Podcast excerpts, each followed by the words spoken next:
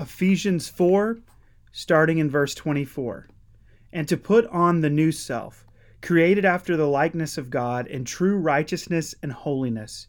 Therefore, having put away falsehood, let each one of you speak the truth with his neighbor, for we are members one of another. Be angry, and do not sin. Do not let the sun go down on your anger, and give no opportunity to the devil. Let the thief no longer steal, but rather let him labor, doing honest work with his own hands, so that he may have something to share with anyone in need. Let no corrupting talk come out of your mouths, but only such as is good for building up, as fits the occasion, that it may give grace to those who hear. And do not grieve the Holy Spirit of God, by whom you were sealed for the day of redemption. Let all bitterness and wrath and anger and clamor and slander be put away from you, along with all malice. Be kind to one another, tender hearted, forgiving one another, as God in Christ forgave you. The word of the Lord. I'm thankful that I get to speak to you guys, and I'm thankful that you guys are here after uh, what I hope was a good holiday week. Personally, I love Thanksgiving. I feel like we overdid it a little bit. We had Thanksgiving again last night, so I kind of woke up waddling, which is a little bit of my own fault there. But um, it's a treat for me because I think of the joy it is to be here. I don't have to travel anymore. It felt like every time I did Thanksgiving in the past, um, being in Missouri, having to come back home was a long trek if we did Thanksgiving here, or we would go see Hannah's folks. But it's nice to just have folks in our home and celebrate and do that. And so this week, while I was preparing, while I was looking at this passage in Ephesians, I kept thinking about my family, and my older brother Drew just kept coming to my mind. So when we were kids, um, Drew was kind of there's no other way to say it. He was just kind of rotten. He was. Right? We were always fighting. Um, he was sitting on somebody's head. You know, like seatbelts were, were flung at each other. He just had this intense rage. It seemed like Drew couldn't figure out how to get out of his own way. Right? That was his issue. Now, fast forward, and here we are. We're celebrating Drew's coming home now uh, from college, and he comes home, and there's something that's incredibly different about him. He's smiling, he's gracious, he's patient. And Drew tells us that he realized that even though he grew up in the church, even though he grew up surrounded by you know, God loving parents, even though he seemed to have everything together, he was never actually a believer. He'd even gone to Bible college and he realized he didn't actually know Jesus. And it wasn't until he actually encountered him and encountered the gospel that his life was transformed. He realized that he was living according to religion, not the gospel. Now, religion, it, it's not what we would think it is, right? Religion says this I obey, therefore I am accepted. That's not the gospel, right? It's this idea that you do good things, you don't do the bad things, then God will embrace you. That's not how the gospel works. Here's how the gospel works the gospel says, I am accepted, therefore I will obey. Right? I'm accepted, therefore I will obey. We're welcomed not because we've done good things, but because Jesus has we come knowing that He has died for the bad things that we've done, that God embraces us in Christ. My brother Drew had been radically transformed by this reality. And that's what we see in our passage this evening a life that is transformed. Now, again, it's important for us to understand the context of our passage and the context of Ephesians in general. Paul's writing to young churches in and around Ephesus, and he spends again the first three chapters gushing about the gospel, right? We, we've been walking through this, we've seen that. And we have to remember what the gospel is that the gospel is the news that Jesus Christ, the righteous one, the Son of God, died for our sins and rose again, eternally triumphant over all of his enemies, so that there is now no condemnation for those who believe, but only everlasting joy. That's the gospel. And Paul really, really, really wants his readers to understand this good news. And so he hammers this long before he tells us what we're supposed to do with it.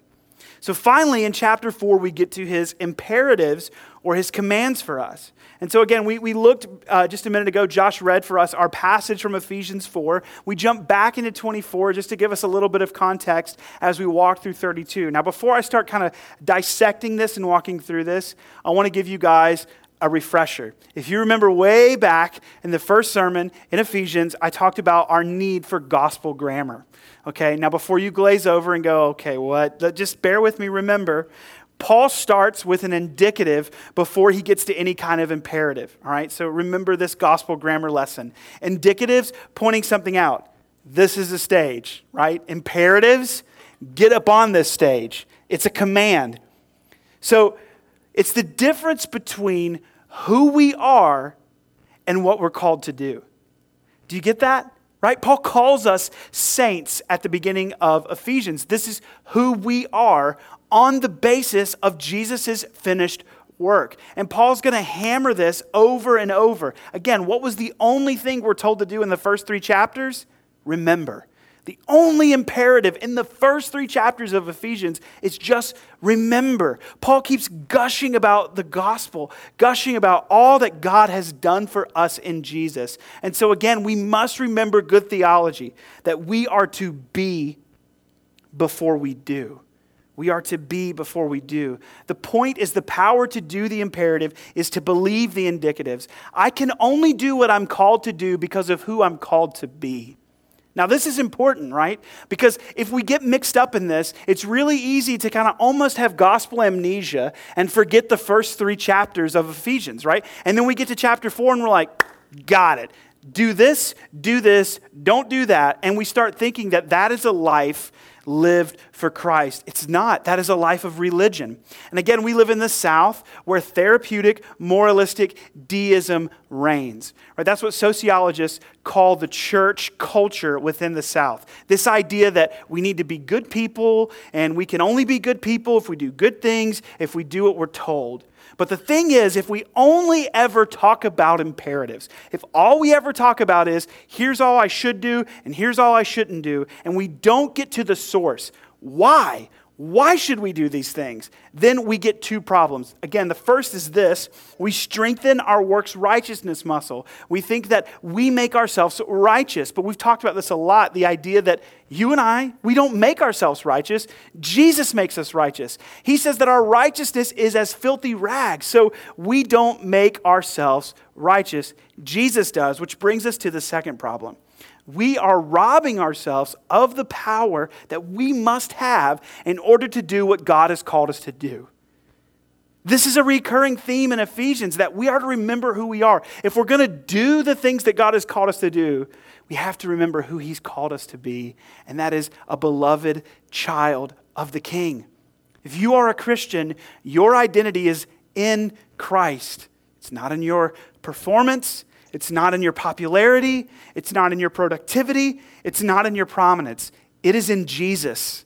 And Paul tells us here that we are now new creations, that we put off the old man and that we put on the new man. He gets to our imperative, what it is we're supposed to be doing, and we jump right in. And the first thing we see is that we are to replace lying with the truth. Verse 25 Therefore, having put away falsehood, let each one of you speak the truth with his neighbor, for we are members one of another. Now, all of us have lied. Admittedly, I'm a terrible liar right? So, funny story when I was in fourth grade, they made us take a test where we had to do all of the states and capitals, right? And so, not only do they do that, which is cruel enough, um, they then make us spell them correctly. So, your boy Bill can't spell, all right? So, here's what happened I got every single state right, every single capital, gravy, misspelled all 50, literally all 50 of them. I don't even know how you do that. I did. So I am embarrassed. I am in shame and in mourning. I get this test. I'm supposed to take it home, and my mom's supposed to sign it. So I come home, and my mom, fortunately, is bad with what day it was and said, Hey, we should study for that test that's coming up. And I think to myself, Bingo, got it. And I just said, Yes, mother. Shall we study for this test? Let's let us do this. This is a great idea you have. And so I studied for a test that I had already failed. Then, in my brilliant fourth grade mind, I thought, you know what a good idea is? So I can really get out of this is I will sign my mother's name and they'll never know. I don't know about you guys, but as a fourth grader, I had the worst handwriting on the planet. I don't know what or why I thought this was a good idea. Alas, I did. And sure enough, it ended in me being severely punished, right? I totally got exposed. The whole thing went sour. Absolutely. Now, that's funny, but we live in a world where lying is normal, right? That's the world we live in. People embellish resumes, people plagiarize papers, they call in sick when they're anything but that. Where people endorse products they've never used, they pass off ghostwritten articles as if they're their own. But as believers, are we any different? Are we? Paul says that if we are in Christ, we have to put falsehood away, that our word has to mean something. We must speak the truth with one another. Now, some of us, we lie like we're breathing, right? Maybe it's just a defense mechanism, but we can deceive people so easily. We have to put that to death, y'all. We do. For others of us, uh, we spread falsehood in more subtle ways, right? We tell half truths to one another. We exaggerate stories that we share. Um, we portray ourselves in the best possible light uh, Instagram stories, Facebook. You know what I'm talking about. You know, it's everybody's out at the tree lot and we're like, we're having a great time, but really the kids are fighting. Everything's going haywire. Someone forgot to get gas, but it's like, best life. And it's just a lie. It is. We leave out key details intentionally. We bend, we twist the truth, and we spend everything to make us look really good. Coram Deo, we're no longer who we once were. We can't keep lying to each other. Paul says, Let each one of you speak the truth with his neighbor. And he gives us the reason for why we're supposed to do this. For we are members one of another. Listen, Coram Deo, we are all parts of a body that's meant to work together. How can we lie to each other? How can we lie? How can we lie and still be a healthy body? We just can't. The head can't deceive the feet, the heart can't deceive the hands. And here's another important thing to remember our God is a God of truth. That's what the Bible clearly teaches. Jesus calls himself in John 14, 6, the way, the truth, and the life. How can we lead our brothers and neighbors down the wrong path? How can we give them anything other than the truth? How can we spread death instead of life? We can't. We can't. So Paul starts here looking at our words and then he turns to our temper. Our temper. The second thing is that our anger is to be righteous. Again, verse 26 and 27 Be angry and do not sin. Do not let the sun go down on your anger, and give no opportunity to the devil. Now, clearly, this reminds us that it's possible to be angry and not sin. Right? There's a such thing as a righteous indignation where we see things that are unjust and we act to protect the vulnerable and the innocent in those times, it would be even sinful to not be angry, right? We should be enraged at sex trafficking. We should be infuriated by that. But we, we see this example in Jesus, right? He, he runs into the temple, flipping over the tables, whipping people. Now, that is not a, a, an application point, right? Don't go home and whip people. That's not the point. The point is actually this we should be angered by what angers God, yes, but you and I have to be very careful because you and I are not God. We're not. Often our anger is based in selfishness, right? Maybe on the way here, someone cut you off and you're like, I hope you die. Like maybe that was you. Maybe that's your anger. And that's Paul's point. What he's saying is this watch out for sinful anger. Don't let it overtake you. It doesn't fit with the renewed you. That when you experience anger, deal with it and do it now.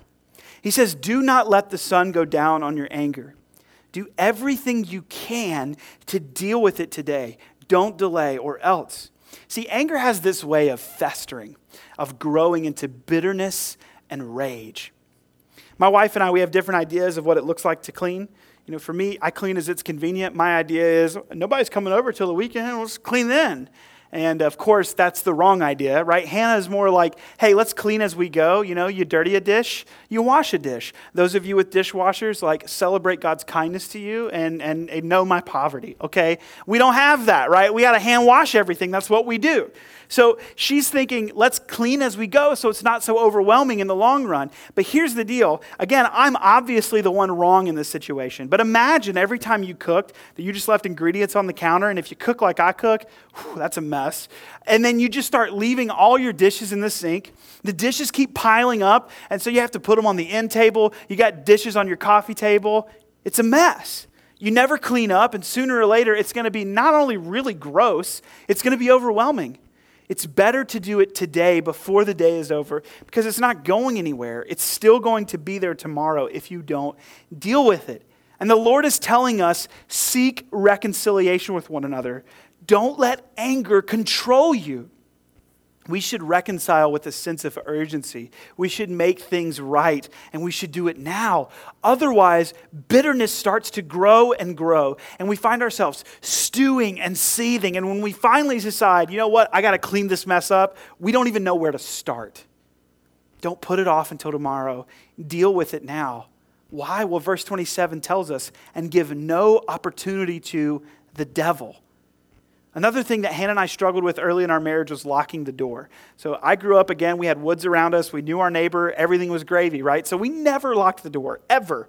It was always open. Now, some of you know where my mom lives. I think she locks the door now, so, you know, don't get any ideas or anything. But the idea is this we just, we felt comfortable and safe. Hannah had the opposite reality. So they were robbed when she was little. So they locked the door all the time. And she's extreme about it. I mean, she'll be taking groceries in and be like, well, I can't take all the bags. I'll just close it, lock it, and I'll come back. It's like, okay, let's relax. You'll be able to get it. Nobody's going to run over and be like, ha ha, I got your milk. I don't know. That's just the difference between us. So when we first got married, I would forget to lock the door, and she just didn't understand it. She still to this day, like every night before we go to bed, did you lock the door? Did you? Did you really? And so I have to check because inevitably sometimes I'm like, oh, yep, I forgot. Hannah would get so frustrated by this. She would say things like, you might as well just kick open the door and be like, hey, robbers, come on in, come steal all of our stuff. That's what we do. When you and I don't deal with our anger, we're just leaving the door unlocked, wide open, inviting Satan to come in and work. We're giving him an opportunity the Lord has made us a part of the body. Again, remember, Ephesians 4 up to this point has been pushing and talking about this idea that we are united, that we have unity. He calls us to maintain that unity. Satan wants nothing more than to destroy it. When you're frustrated with somebody, as Matthew 18 says, go to that person. And when you know someone's frustrated with you, as Matthew 5 teaches us, go to that person. Do it before the calendar flips, otherwise, you're daring Satan to destroy us. So Paul keeps going and he says this third, theft is replaced with generosity. Theft is replaced with generosity. The one who had, this one, it does not just with stealing, but with our work. So it says this in verse 28 Let the thief no longer steal, but rather let him labor doing honest work with his own hands, so that he may have something to share with anyone in need. Stop stealing, start working. Pretty clear, right? Now, I don't want to rule out that there might be someone in here who's tempted to shoplift or maybe to rob a gas station with a sword. I don't know you, right? I don't know your life. I don't know what's going on in there. But most of us are tempted towards a more subtle kind of stealing, right? We don't have a problem not reporting our tips. We don't have a problem paying someone under the table. Maybe we borrow someone's Netflix or maybe it's Disney Plus now. I don't know. You guys could be cooler than me. Maybe we use somebody else's Wi Fi connection. Maybe we borrow things and never return them. Maybe we download movies or software without paying. Or maybe we don't tip. We neglect to tip when deep down we really know that that's actually part of the cost of the meal. Perhaps we park in parking spots that are not ours. Maybe we hobble in, like maybe they'll think I'm handicapped. Come on. We take advantage of insurance companies. We try to get out of bills. We try to get out of, fee, out of fees. And of course, one of the main ways we steal is from the workplace. Employees steal all the time, right? They steal office supplies, they misuse expense accounts, they manipulate time clocks, they abuse sick days. More than that, they post on social media all day long instead of doing work. Now, maybe you've never embezzled funds, but you've likely stolen from your boss. You have. And the Lord says for us here to do labor, to do honest work with our hands. Here's the deal work in and of itself is actually part of God's good creation. Toil is the result of the fall in Genesis, but Adam was to work the garden before sin ever entered the world. So, you and I, as we do honest work with our mind, with our hands, we are imaging the good God who made everything and who controls everything right now. So, we live as we are created to live. And here's the deal one day when we're in the new heavens and new earth, we will likely be working. It's a good thing. He gives us vocations, we live them out, we work. Listen to the reason that Paul gives for working and not stealing. It says in verse 28 so that he may have something to share with anyone in need. Absolutely. Working puts food on your table, right? It provides for your immediate family, but it is also given so that you and I can care for the needy. We can care for those in our church family. We can care for those in our city that if we're in Christ, man, we can't steal. We can't just sit around. No, we're new. We're new. God wants us to labor and then to share. He goes on to his next challenge, and it's this cursing is replaced with blessing. Cursing is replaced with blessing. Verse 29 Let no corrupting talk come out of your mouths, but only such as is good for building up, as fits the occasion, that it may give grace to those who hear. So, my wife Hannah loves to compost. Um, it's great, it eliminates trash, helps us to cultivate a garden. Fantastic. However, it can get really nasty, okay? One time we had a bunch of flies, and I was wondering, hey, what's going on here? I'm wondering what, what's happening. And I opened up our little compost under the sink, and sure enough, maggots. Fantastic. That's what I want in my kitchen. Delicious, wonderful maggots. Great. It smelled disgusting, and I was ready to berate her for her gross hippie ways. Like, can't we just throw stuff away like normal people? Like, why do we got to do this? But again, hold on for a minute. Picture with me that rotting, disgusting compost with maggots swimming in it. That is the picture that Paul gives us here for this word corrupting. It's a word that refers to things that are decaying, things that are putrid. God says, don't let disgusting, decaying stuff come out of your mouths. That stuff doesn't belong there, right? Now, that sounds easy enough, but really it isn't. Too often, we vent things out. We say things that hurt. We do. Oftentimes, we're just flat out mean. Maybe we speak falsehood about a person, or maybe we speak the truth, but we don't do it in love. We say things that don't fit with who we are in Christ. We talk like we're on Satan's team. Now, maybe you've ever maybe you've said, "Oh, I'm just joking," but you know deep deep down you're in the wrong. It's also common that because we have freedom in Christ, you know, we can just talk like a sailor. Every foul word is allowed.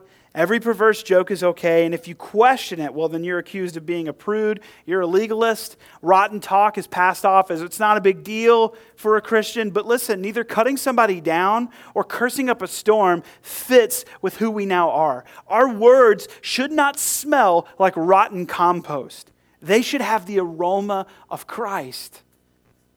Listen to the calling that Jesus has given us. This is his call build one another up build each other up. That's what it says, that we're to give timely, helpful words. We're supposed to give grace. What's the purpose of our speech? It's to bless God and to bless others. Anything outside of that is not fitting for a believer, period. Think about also how our Lord uses speech. He speaks, and what does he do? He creates. He speaks life. He causes life to grow. God does the opposite through His word of decay. He gives life. That's what He calls us to do with our words as well. And finally, Paul, he gets to our last challenge that's closely related. And that's that hatred is replaced with kindness. Hatred is replaced with kindness. Ephesians 4 Verse 31 Let all bitterness and wrath and anger and clamor and slander be put away from you, along with all malice. Be kind to one another, tenderhearted, forgiving one another as God in Christ forgave you. Here, the apostle starts heaping phrase upon phrase to describe all kinds of interpersonal foolishness and wickedness that tear churches apart. Bitterness refers to hateful resentment. And Wrath refers to raging. Anger speaks of seething. Slander refers to destroying others' reputations. Malice refers to seeking the downfall of others. And maybe you'd say you don't struggle with these things at all, but they're everywhere within the world, within our culture. And they all too often seep within the walls of the church. I mean, just to be honest, bitterness, wrath, anger, clamor, slander, malice, that just sounds like Facebook to me. I don't know about you guys. Again, I've mentioned this before. I'm on a group called Let's Talk Burke County, and that's all it is. Let's just hate life, Burke County. Everybody's like, this is the worst, you're the worst, this person did this thing, and that's just one group. All of it, it seems to be this just outrage culture where far too often people are finding meaning in what other people think about them or politics. And both sides have spewed so much hatred, so much vitriol that it's hard to discern who's actually following the way of Jesus anymore even directly within the church, I've seen Christians do things where they'll say, you know, hey, I just really want to talk to you about something. I've got this issue going on with so and so, and I just really need to process it with you. I just want to work through it. You know, we do it under the guise of I'm getting wisdom or I was seeking counsel, when in reality, it's gossip, right? A skunk by any other name still stinks. It does. The Lord wants so much better for us than this. The Lord wants so much more. He wants these behaviors replaced with, catch this, kindness. Kindness with compassion and with forgiveness. He wants us to live transformed lives. The gospel, it leads to changed conduct. Picture the guy who has this old, gross flannel shirt. It's got holes in it. You know, maybe he's like, I killed my first deer in it and it smells like it too. You know, it's this gross shirt, but it's comfortable. He loves to wear it, and it, it's his favorite shirt, but he throws it away. Why? Because he loves his wife and she hates it, right? She didn't marry a bum. The Lord says here, take off those old rags. Get that junk off of you. It doesn't look right. But we have to ask the question, why? Why do we obey, right? We can't just focus on the behavior. Again, God's not out to make a better you, He's out to make a new you, an entirely new creation. We have to ponder our motivation. Why do we seek to put to death our old ways? Because as new creations, we live a transformed life. Here's the thing telling the truth, handling our anger rightly, generosity, blessing, kindness, this feels like pretty basic stuff. But the reality is, this is what a radically transformed life looks like. Maybe as we've walked through these different things, you've thought, man, ah, I do that, guilty of that, definitely guilty of that. My, my hope is that you would not think that the application of this sermon is don't be a bad person, just start being a good person. It's that you would see the call of each of these commands, these imperatives, and you would realize, Lord, had it not been for you, making me a saint, calling me new, I couldn't have a hope in the world to do any of the things that you're calling me to do. And even now, as you hear this call, this command to walk in these ways, you feel this tension to think, man, I can't do this. That person's a jerk. You want me to be kind to them? That person's the worst. Here's the call you can't. I can't.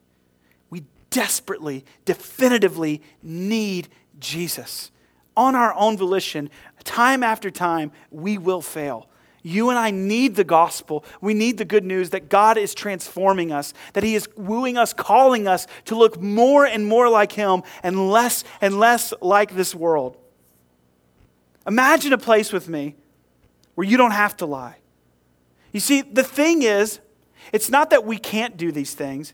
It's not that, hey, don't do that, you shouldn't do that. It's that we don't need to do these things. Imagine this place. You don't have to lie.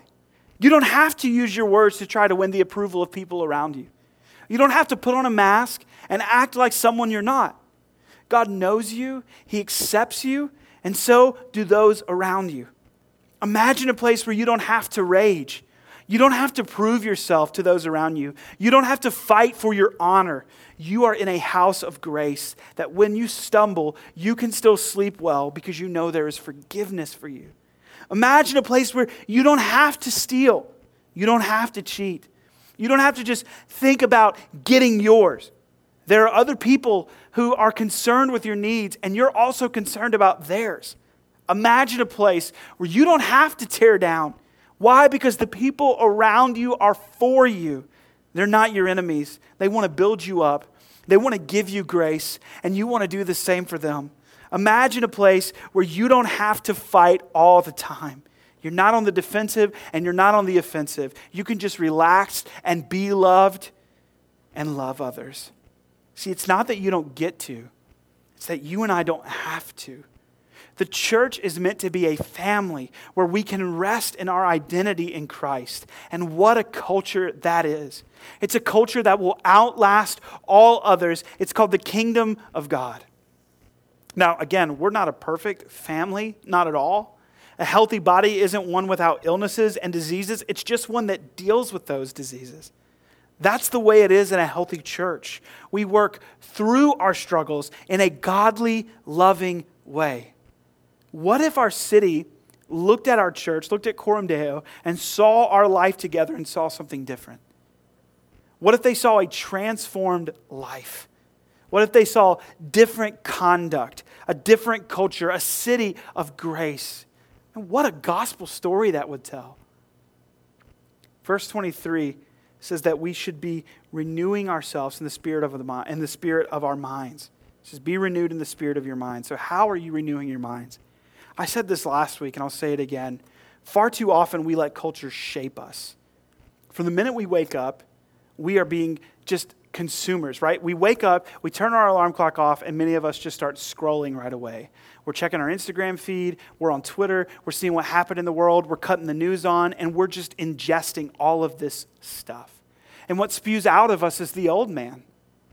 What if instead we committed to say, you know what, when I wake up in the morning, turn my alarm off, and I'm going to sit in silence before the Lord, and I'm going to just feast on His word?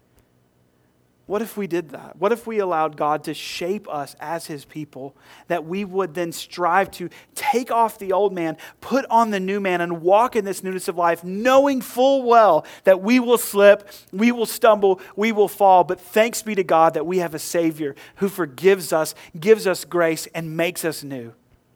My hope is that we would be this new man this new one, this new creation, living a transformed life, displaying to the world the goodness of our King.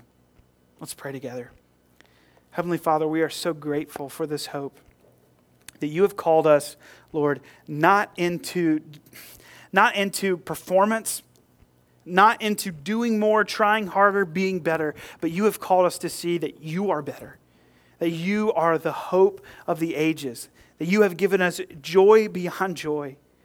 Lord, I pray that we would believe this truth, that we would know the goodness of the gospel, that we would know, God, that you have made all things in us new. Forgive us, Lord, for the ways in which we forget the hope of Jesus, that we forget the goodness and mercy of our King. And would we be a people, Lord, that walk according to your will and your ways? God, we are so grateful for the hope that you've given us in Jesus. We're so thankful for the joy that we have in knowing you and in walking with you.